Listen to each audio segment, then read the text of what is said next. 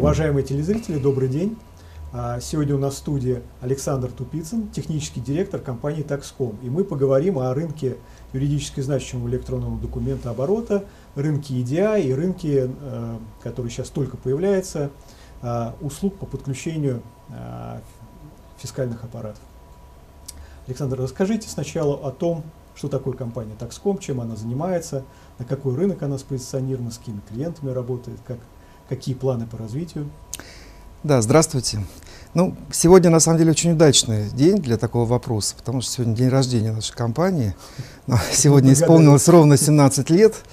Вот, она была образована в 2000 году, и компания была образована, собственно говоря, как такой первый оператор электронного документооборота под пилотный проект, который стартовал в Федеральной налоговой службе по представлению электронной отчетности. И, в общем-то, этот пилот, на наш взгляд, и положил начало вообще понятию юридически значимый электронный документооборот в России. С тех пор компания стала одним из ведущих в России операторов, ну, прежде всего, электронной отчетности, в которой сейчас вовлечены практически все организации, и практически все индивидуальные предприниматели России. То есть это рынок очень большой. Вот, мы являемся федеральным оператором, одним из ведущих, ну, их немного, скажем так, 4. Вот. Далее у нас тоже был такой один из этапов, которым мы гордимся. Это был второй крупный пилотный проект, который проводило Министерство финансов по обмену электронными счетами и фактурами. И он тоже дал старт вот этой теме документооборота бизнес-то-бизнес, который сопутствует оформлению сделок, и это тоже новый рынок, в который сейчас вовлечено очень большое количество организаций, индивидуальных предпринимателей России, и на нем мы тоже занимаем одно из ведущих мест.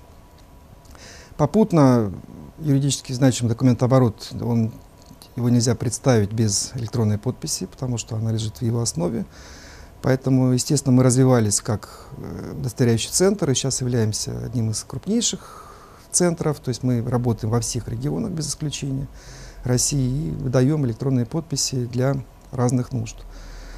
Электронные подписи, кроме рынков вот, отчетности, там, B2B документооборота, очень активно используются, скажем, в электронной торговле, которая сейчас в России очень активно развивается, ну и здесь мы тоже один из игроков. Развиваем сервисы, которые сопутствуют всем этим темам. Это сервисы проверки контрагентов, сервисы сверки данных между контрагентами, которые потом входят в декларацию по НДС, представляемую ФНС. Вот. Ну, достаточно много таких электронных сервисов, может быть, менее масштабных, но вот их много. Ну и последняя тема, которой мы очень активно занимаемся вот уже год, это оператор фискальных данных. Мы очень гордимся тем, что вошли вот в первую такую волну этих операторов. Это очень масштабный инфраструктурный проект. Наверное, проектов такого масштаба вот, их там мало очень в России, поэтому очень большие сейчас усилия предпринимаем, чтобы занять опять же достойное место вот на этом новом таком рынке. Да, про ОФД мы поговорим отдельно еще. Это, наверное, самый такой большой будет вопрос на эту тему. А сейчас, наверное, вот такой короткий вопрос. Если посмотреть на сегменты рынка юридически значимого электронного документооборота, есть сегмент отчетность, да, представление обязательной отчетности в налоговые органы и другие органы. Это сегмент внутри межкорпоративного документооборота юридически значимого и сегмент EDI, то есть обмен электронными данными. Если посмотреть на структуру этих рынков, то мы увидим существенную разницу. Если для сегмента отчетность через веб-сервисы подается, наверное, большая часть отчетности, да, там, наверное, порядка, там, ну, большая часть, да, то если говорить про юридически значимый документооборот межкорпоративный и EDI, то там пока превалируют он-премисные инсталляции. И вот у меня вопрос, а если это так, то с чем это связано и куда все-таки рынок движется? То есть можем ли мы, скажем, через какое-то количество лет сказать, что вот все это все-таки там полноценный веб или облачный сервис? Но это не совсем так, хотя очень близко к правде, и этому есть некие исторические причины, потому что рынок отчетности, он гораздо более старый, как мы сказали, вот ему уже там 17 лет, как и наша компания. Вот. В те времена просто веб-сервисы еще были совершенно новые технологии, она не хватало ни производительности, ни каналов связи, поэтому, естественно, превалировали на рынке решения on-premise или там десктоп решения. И у нас действительно основным решением было десктоп, и мы продолжаем его развивать. Вот. С какого-то момента веб-сервисы стали более активно развиваться. И для рынка отчетности, вот если говорить про нашу компанию, у нас есть два полноценных решения, как десктоп, так и веб. И по количеству абонентов они разделены примерно пополам, как ни странно. Вот. Десктоп решение для отчетности более ценят те, кто больше заботится о безопасности, потому что когда свое, оно под своим контролем, когда под своим контролем, оно кажется гораздо безопаснее. Да. Хотя по факту, да, есть много всяких факторов, да, которые могут опровергнуть эту мысль.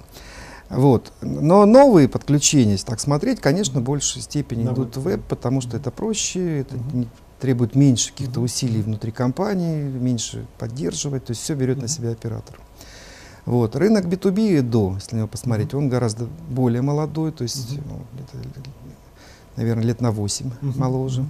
И в этот момент веб-технологии уже были развиты достаточно серьезно, поэтому, естественно, все операторы, которые появились на этом рынке, они прежде всего реализовывали веб-решения, потому что это позволяло быстро войти, потому что B2B гораздо более сложный процесс с точки зрения адаптации бизнес-процессов внутри компании, чем представление отчетности, потому что необходимо менять какие-то бизнес-процессы, интегрироваться там с чем-то и так далее.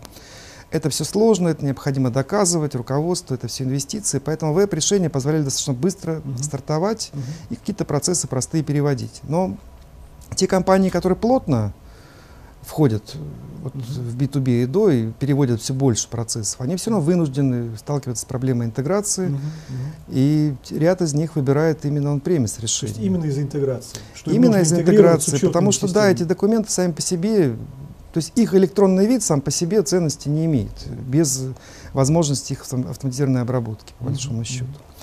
И одним из наиболее популярных решений, на самом деле, сейчас является решение на базе платформы 1С. Вот у нас есть там совместное решение с компанией 1С, 1С Taxcom, и оно on-premise, естественно.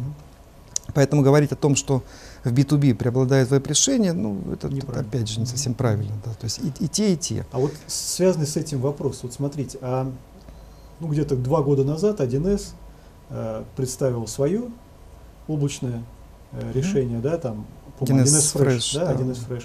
И ряд партнеров 1С тоже стали активно развивать учетную систему как сервис. Да? Вот насколько вообще сейчас это получило распространение и влияет ли как-то? Да? То есть, если понятно, да, что если учетная система это веб-сервис, да, то логично, если и юридически значимый документооборот тоже будет сервисом. Да? А когда они оба on-premise, то понятно, что лучше там интегрировать их проще, если и то, и другое on-premise. Да? То есть вот это вот направление развития 1С, оно насколько сейчас существенно влияет на рынок, или, может быть, вообще никак не влияет, то есть это там какие-то разовые... Ну, мне было бы, наверное, не совсем корректно рассуждать о стратегии развития сервисов 1С. Ну, вот как вы это видите? Вот. Естественно, 1С вынужден реагировать на тренды, которые есть в мире, на веб-сервисы. 1С Fresh, это, собственно говоря, есть такая реакция.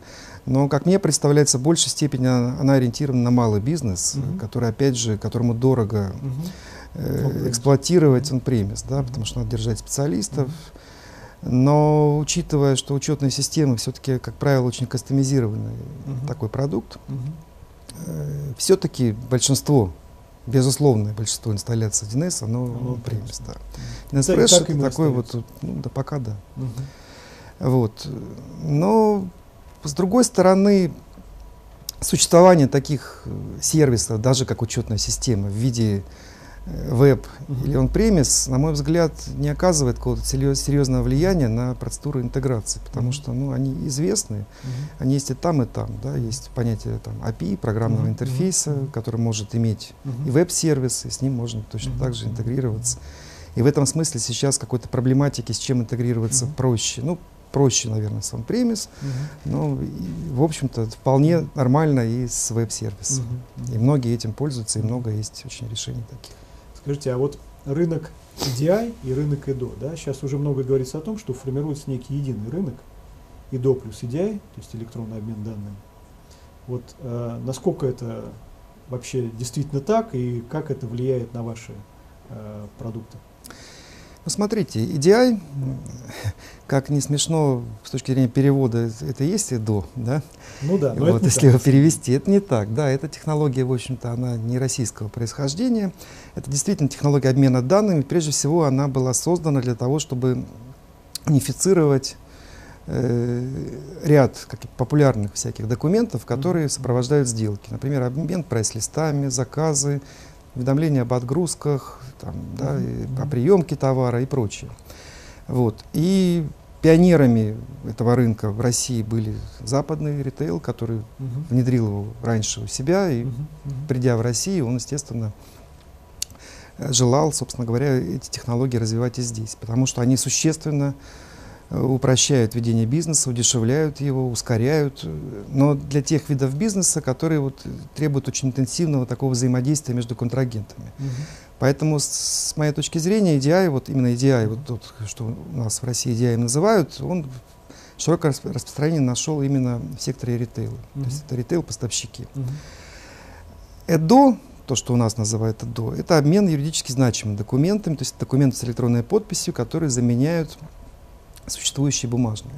Формализованные законодательные. И не только формализованные. В общем-то, документы есть как формализованные, так и неформализованные. Законодательство позволяет признавать их документами, имеющими юридическую силу.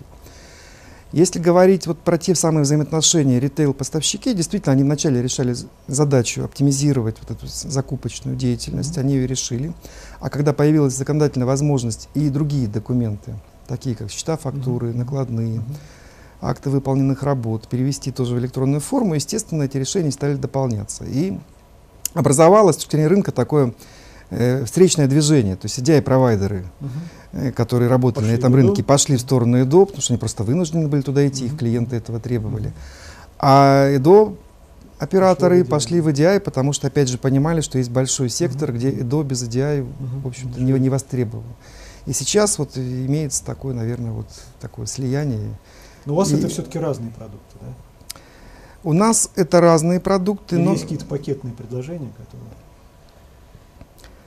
Ну, в общем-то, с точки зрения системы, там, в которой работает клиент, естественно, ни один оператор не заинтересован, чтобы клиент работал в разных системах, ему просто неудобно. Поэтому любой оператор старается реализовывать это все в каком-то едином интерфейсе, и так все и движется. Но продукты по своей сути, потому что они часто...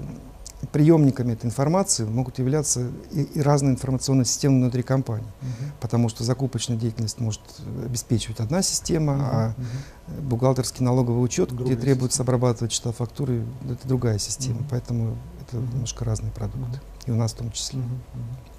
А вот еще интересное направление такое технологическое, да, его Сбербанк сейчас в частности развивает, это блокчейн именно для юридически значимого документооборота. Вот насколько вообще такая технология является угрозой именно для вашего подхода, да, когда вы оператор, да? Ведь блокчейн, там нет оператора, да, он его просто убирает из этой цепочки. И вообще, насколько это реализуемо, перспективно именно в России? Ну, давайте попробуем поговорить, что такое блокчейн. Я, правда, не считаю себя прям глубоким экспертом в этой теме, но тем не менее. Это такой очень модный тренд, это слово, наверное, теперь известно уже, в общем-то, в том числе и домохозяйки, но... Если глубоко посмотреть, то по большому счету это блокчейн, технология хранения данных. Это не автоматизированная система какая-то, это не система обработки, это технология хранения, которая позволила, и даже, я бы сказал, не распределенного, а многократно дублированного. Да, потому что технология предполагает, что неким образом математически, криптографически защищено то, что, будучи один раз помещенным в эту систему, в эту цепочку блоков какое-то событие или какая-то информация, она не может быть изменена. Вот не может быть изменена сейчас, но и технология пытается защитить, чтобы она не могла быть изменена и в будущем. То есть таким образом возникает некое доверие между участниками этой сети, что та информация, которая там помещена, она, по крайней мере, была помещена тогда и с тех пор не менялась. Доверие к этой информации с точки зрения, насколько она отражает, ну, вот, насколько она правдива, это вопрос, он за пределами блокчейна лежит. Наверное, примерно те же задачи решала и решает электронная подпись, да, потому что она тоже фиксирует содержимое документа, не позволяет его поменять, фиксирует дату, когда эта подпись была создана. И дальше это опять же вопрос доверия вот ко всей системе, да, насколько мы доверяем тому, что сертификат, с помощью которого была подпись создана, был выдан там, правильно, тому лицу, что время, когда эта подпись была создана, действительно соответствует этому времени и так далее. И там, в общем, есть вопросы. Вот, поэтому с точки зрения, насколько является блокчейн угрозой для технологий обмена документами, ну, мне кажется, пока не очень является. И есть в том числе еще некие инфраструктурные проблемы, которые я пока не вижу, как могут решаться. Потому что блокчейн, как я ранее сказал, предполагает, что все участники имеют у себя одинаковую, по сути, вот эту базу данных. Да? Потому что сама технология так строится, что каждый новый блок, он распространяется по всем вот участникам. И она очень хорошо подходит для тех систем, где количество информации, возникающей, скажем, за единицу времени, очень большое. Не просто так она была придумана для биткоина, да, где, по сути, фиксировались транзакции с биткоином. То есть, кому он там был передан, за что было заплачено. То есть, это такая метаинформация. Если говорить про документы, то это совершенно другие уже объекты. Да? Документ, он большой. Если мы возьмем там, нашу базу, например, документальную, ну, это там десятки терабайт. Десятки терабайт невозможно распространять по всем участникам. То есть, просто... У них не хватит. Просто очень серьезно отстают, это объективно, и каналы связи, и возможности хранения, и вычислительные ресурсы от количества вот этой прирастающей информации, вот таких технологиях, как вот обмен документами, или это, не знаю, обмен изображением, или еще там чем-то. И поэтому здесь возможно либо появление каких-то комплексных решений, когда в блокчейне будет храниться, опять же, метаинформация, да? Да, то есть документ был создан тогда-то, подписан тогда-то, тем-то, а сама информация будет храниться как-то в другом месте, и все равно нужны какие-то участники, которые будут ее хранить. И в этом смысле мы пока не видим вот, там, каких-то серьезных угроз. Естественно, сейчас все пробуют. Банки в первую очередь видят для себя, потому что у банков как раз это транзакции, вот, их много, к ним нужно обеспечить доверие, и они, технология, она вроде бы ложится. И поэтому и Сбербанк у нас, и крупнейшие банки в Европе, и в Штатах, они, в общем-то, все экспериментируют. Но у нас пока абсолютно отсутствует какая-то нормативная база. Поэтому мы можем доверять этой технологии, как технологии, но мы не можем ее использовать так же, как, скажем, можем использовать документ, подписанный электронной подписью. Да. Мы не можем доказать в суде свою правоту. Да, то есть юридическая сила, она может строиться только внутри системы. То есть вот Сбербанк сделает свою систему.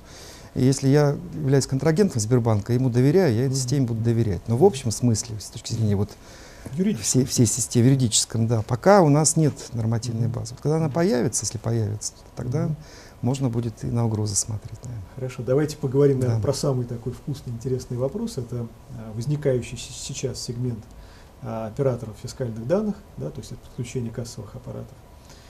Ну, наверное, первый простой вопрос. Его вообще можно, этот сегмент, отнести куда-то к существующим рынкам, допустим, к EDI? Или это абсолютно самостоятельный сегмент? Ну, он абсолютно самостоятельный, наверное. И такое ключевое отличие, то, что с этой системой прежде всего работает не человек, а устройство. Да, человека там нет вообще. Ну, человек там есть, но человек работает уже с вторичными. Он с информацией работает, которую касса передает. А сама система строится на уровне контрольно-кассовая техника, операторские комплексы операторов фискальных данных и приемные комплексы Федеральной налоговой службы. Все это происходит автоматически. Поэтому это, конечно, совершенно такой обособленный сегмент. Его можно назвать интернетом вещей? Ну, в каком-то общем понимании, что такое интернет вещей, наверное, можно. Да? То есть, когда мы говорим о том, что есть устройство, да, которое без участия человека обменивается какой-то информацией, что-то сообщает, что-то получает, что-то обрабатывает, в этом смысле, да. То есть его более правильно отнести к одному из формирующих сегментов. Ну, да, мне кажется, да, это ближе. А вот понятно, что, да, первичная функция этой системы – это передача данных в налоговую. Да? Но понятно, что эти данные представляют очень большую ценность, если они будут обобщаться. Да? То есть торговая компания, например, получит информацию, сколько, не знаю, на территории, на которой она присутствует, каких товаров продается, когда, да? Какова номенклатура этих товаров, какие цены этих товаров в среднем. Да?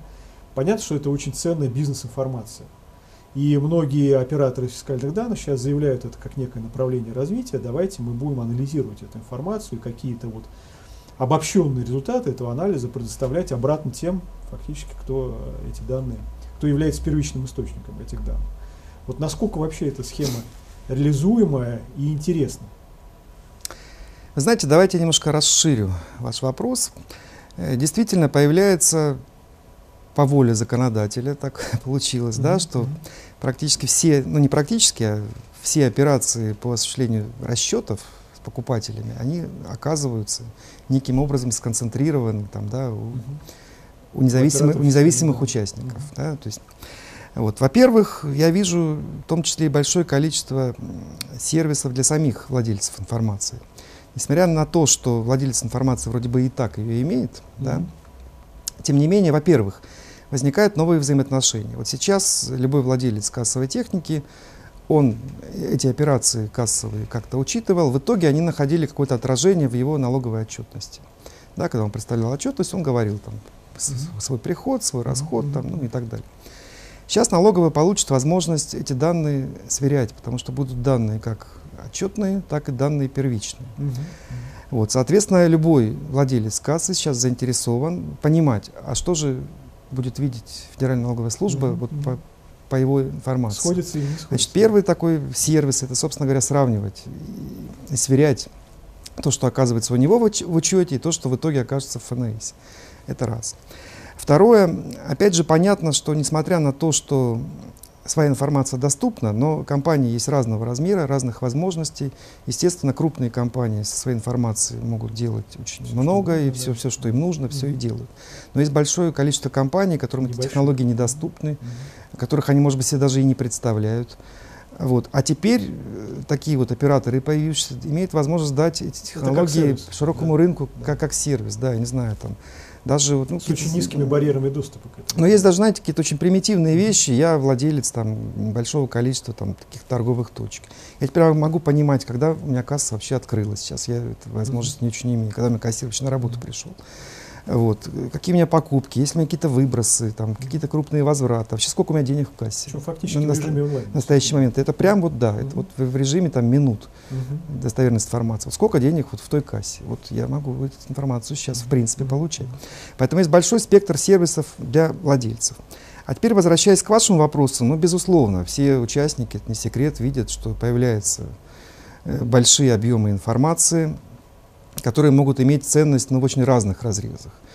Это и то, о чем вы говорите, это какие-то обобщенные аналитика в целом там, по рынку, по какой-то территории, по продажам каких-то товаров, там, не знаю, социально значимых. И, кстати, государство тоже в эту сторону смотрит. И надо сказать, что формат заложен. Потому что то, что мониторит Росстат, это очень узкая. Конечно, это продукция. Все, опять же, по отчетности идет. И по отчетности, которая тоже может быть неадекватной. Вот даже формат сейчас фискальных данных заложена возможность государства указывать, какие товары нужно кодировать, скажем, специальным образом, да, одинаковым для всех. То есть, например, государство может ввести обязательность кодирования, например, социально значимых товаров одинаковым образом. И таким образом получится абсолютно однозначная аналитика, сколько таких товаров продано, в каком регионе, по каким ценам там, и так далее. Да? Вот. В любом, сколь угодно глубоком разрезе. Абсолютно в любых разрезах, потому что это первичная информация, это чек. В реальном времени, вот не знаю, на каком деловом канале можно бегущую строку высвечивать. Вот на этой улице сегодня сейчас, там помидоры подорожали. Или там, в таком-то регионе, помидоры, они стоят вот столько. Вот. Что касается информации, которая так строго кодироваться не будет, ну, здесь сложно, потому что, конечно, информация, которая поступает, она очень неструктурирована, это просто название, это просто какие-то текстовые строки. Мы сами все видим чеки в магазинах и понимаем, что одни и те же товары в разных магазинах очень по-разному могут называться, они могут сокращаться, дефисы, подчеркивания там и что угодно. Но, с другой стороны, очень активно развивается тема бигдата в мире, и есть много компаний, которые научились с такой информацией работать, находить эти одинаковые товары по разным названиям, группировать их, объединять их в категории и так далее. Поэтому, конечно, сервисов, на мой взгляд, будет в итоге, мне кажется, сами до сих пор себе еще пока не представляем, а что же из этого может вылиться в итоге. Потому что очень разные разрезы. Не секрет, что сейчас все производители крупные пытаются собирать информацию по своим продажам. Они платят соответствующим организациям, конечные цены, да, где, в каких регионах их продукция продается, в каких магазинах, по каким ценам. Какова наценка вот этой цепочки, которая между производителями? Ну, в том числе, причем сейчас ориентация. То есть, кстати, государство теперь это узнает. Ну, если тоже будет использовать такие технологии, да, то тоже, да, в том числе государство сможет тоже все это видеть. Да. Теперь уже будет не беспредметный спор между производителем и торговой сетью, да? А все увидят эти данные, собираемые автоматически, без участия человеческого фактора. Они абсолютно объективны. Ну да, есть одно но, есть такая тонкая грань, это персональные данные, да, которые закон защищает. Ну, персональных как таковых нет, но закон запрещает эти данные обрабатывать или передавать, скажем так, в персонифицированном виде. Да? То есть введено понятие безличности, но это понятие безличности, оно у нас не имеет, в общем-то, определения. И для одних обезличенность — это название компании убрать, а для других, кроме названия компании, и регион, или улицу. А для третьих говорят, что у меня названия товаров настолько уникальные, что по моим названиям сразу можно понять, что это мои товары.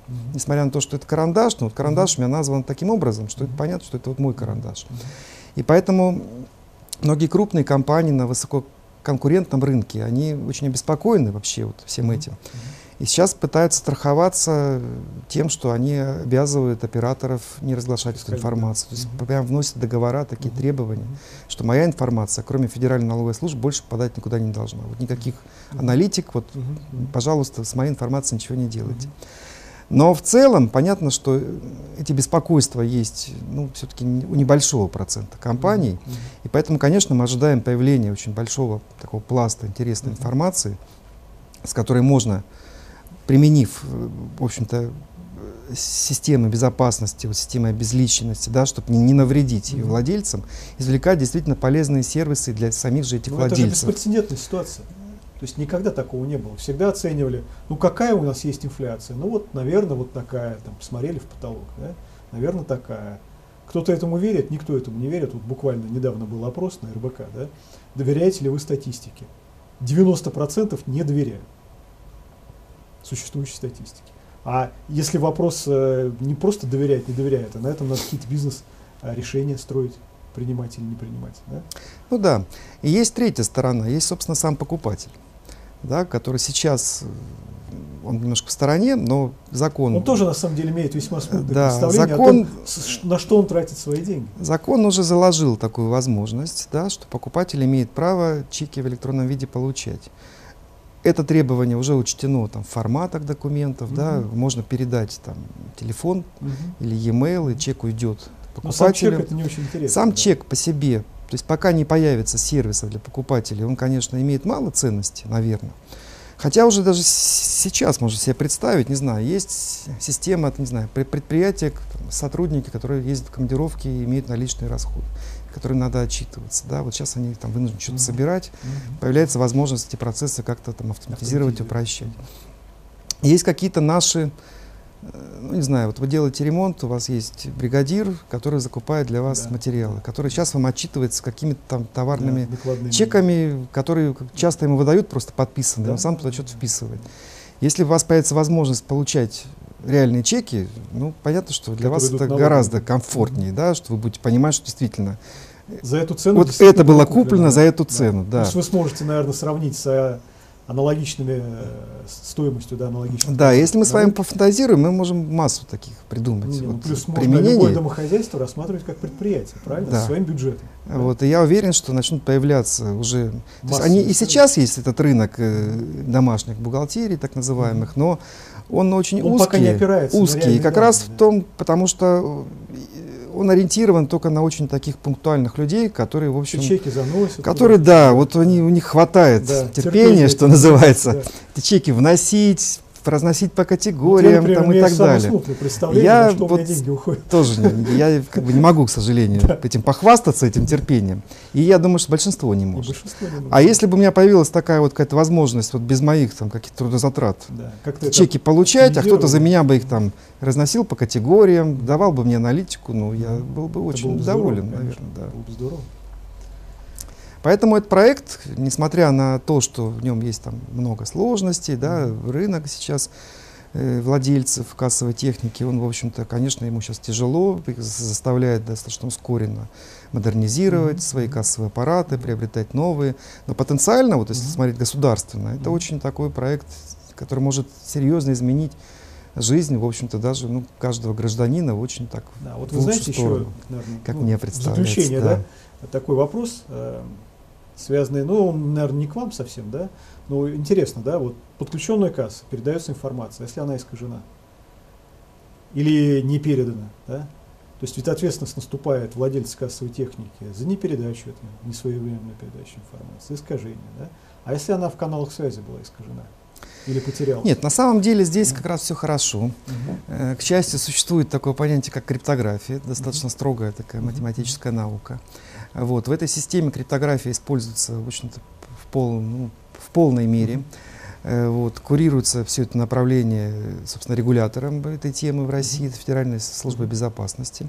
Поэтому и в кассе есть устройство, так называемый фискальный накопитель, который любую информацию, он ее криптографически обрабатывает. И у оператора есть такие же устройства. Поэтому информация, то есть ровно та же информация, которая печатается на чеке, она же, именно она же гарантированно криптографически защищается и уже не может быть искажена. Потому что если она поступит, оператор обязательно проверяет так называемый фискальный признак.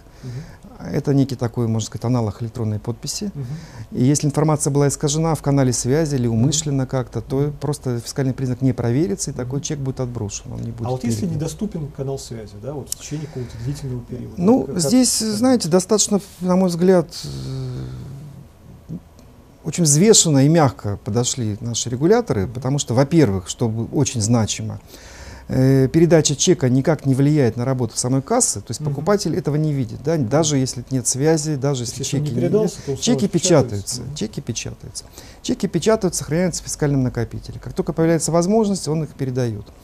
Единственное сейчас ограничение, которое действует, оно достаточно длительное, то есть чек, скажем так, фискальный документ, или чек, сформированный, должен быть передан в течение месяца хотя бы. Месяц? Месяц, да. Вот если в течение месяца он не передастся, то касса должна заблокировать возможность печати очередных чеков до тех пор, пока не освободит свою очередь.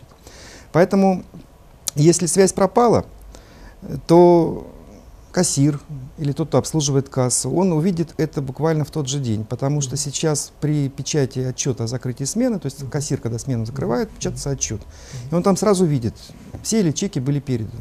При этом он видит, да, чеки не передавались, вот там, не знаю, 50 чеков не передано с такого-то времени. Это повод сразу... Ну, плюс, наверное, эту аналитику можно отправлять оператору связи, да? Но оператор связи в общем смысле не понимает, что не передано. Он понимает, что он получил. Но он же не знает, по какой причине 56-й чек к нему не пришел. Может быть, кассу выключили, может быть, нет покупателей на этой кассе.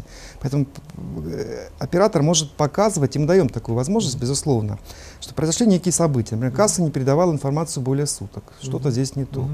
Или смена открыта, но не закрылась, опять же, там, в течение суток. Понятно, что так не бывает. Значит, отчет о закрытии смены по каким-то причинам не передался. Или касса не передавала там 3 дня. Ну, то есть какие-то сигналы мы... Безусловно, мы их видим, мы формируем, позволяем подписываться, эти уведомления получать тем, кто ответственен. Вот, поэтому есть разные, получается, есть несколько каналов получения информации, что что-то не то. Сама касса печатает и оператор уведомляет. И срок месяца, на мой взгляд, вполне достаточно для того, чтобы отреагировать, починить канал, разобраться, что у меня там со связью или с кассой и так далее. Да, месяц, конечно. Поэтому пока мы вот этой какой-то болезненности, которая действительно приведет там, к необоснованным штрафам или еще чего-то, мы ее не видим. Хорошо, на этой позитивной ноте хочу пожелать вам успеха в вашем нелегком деле. Посмотрим на результаты.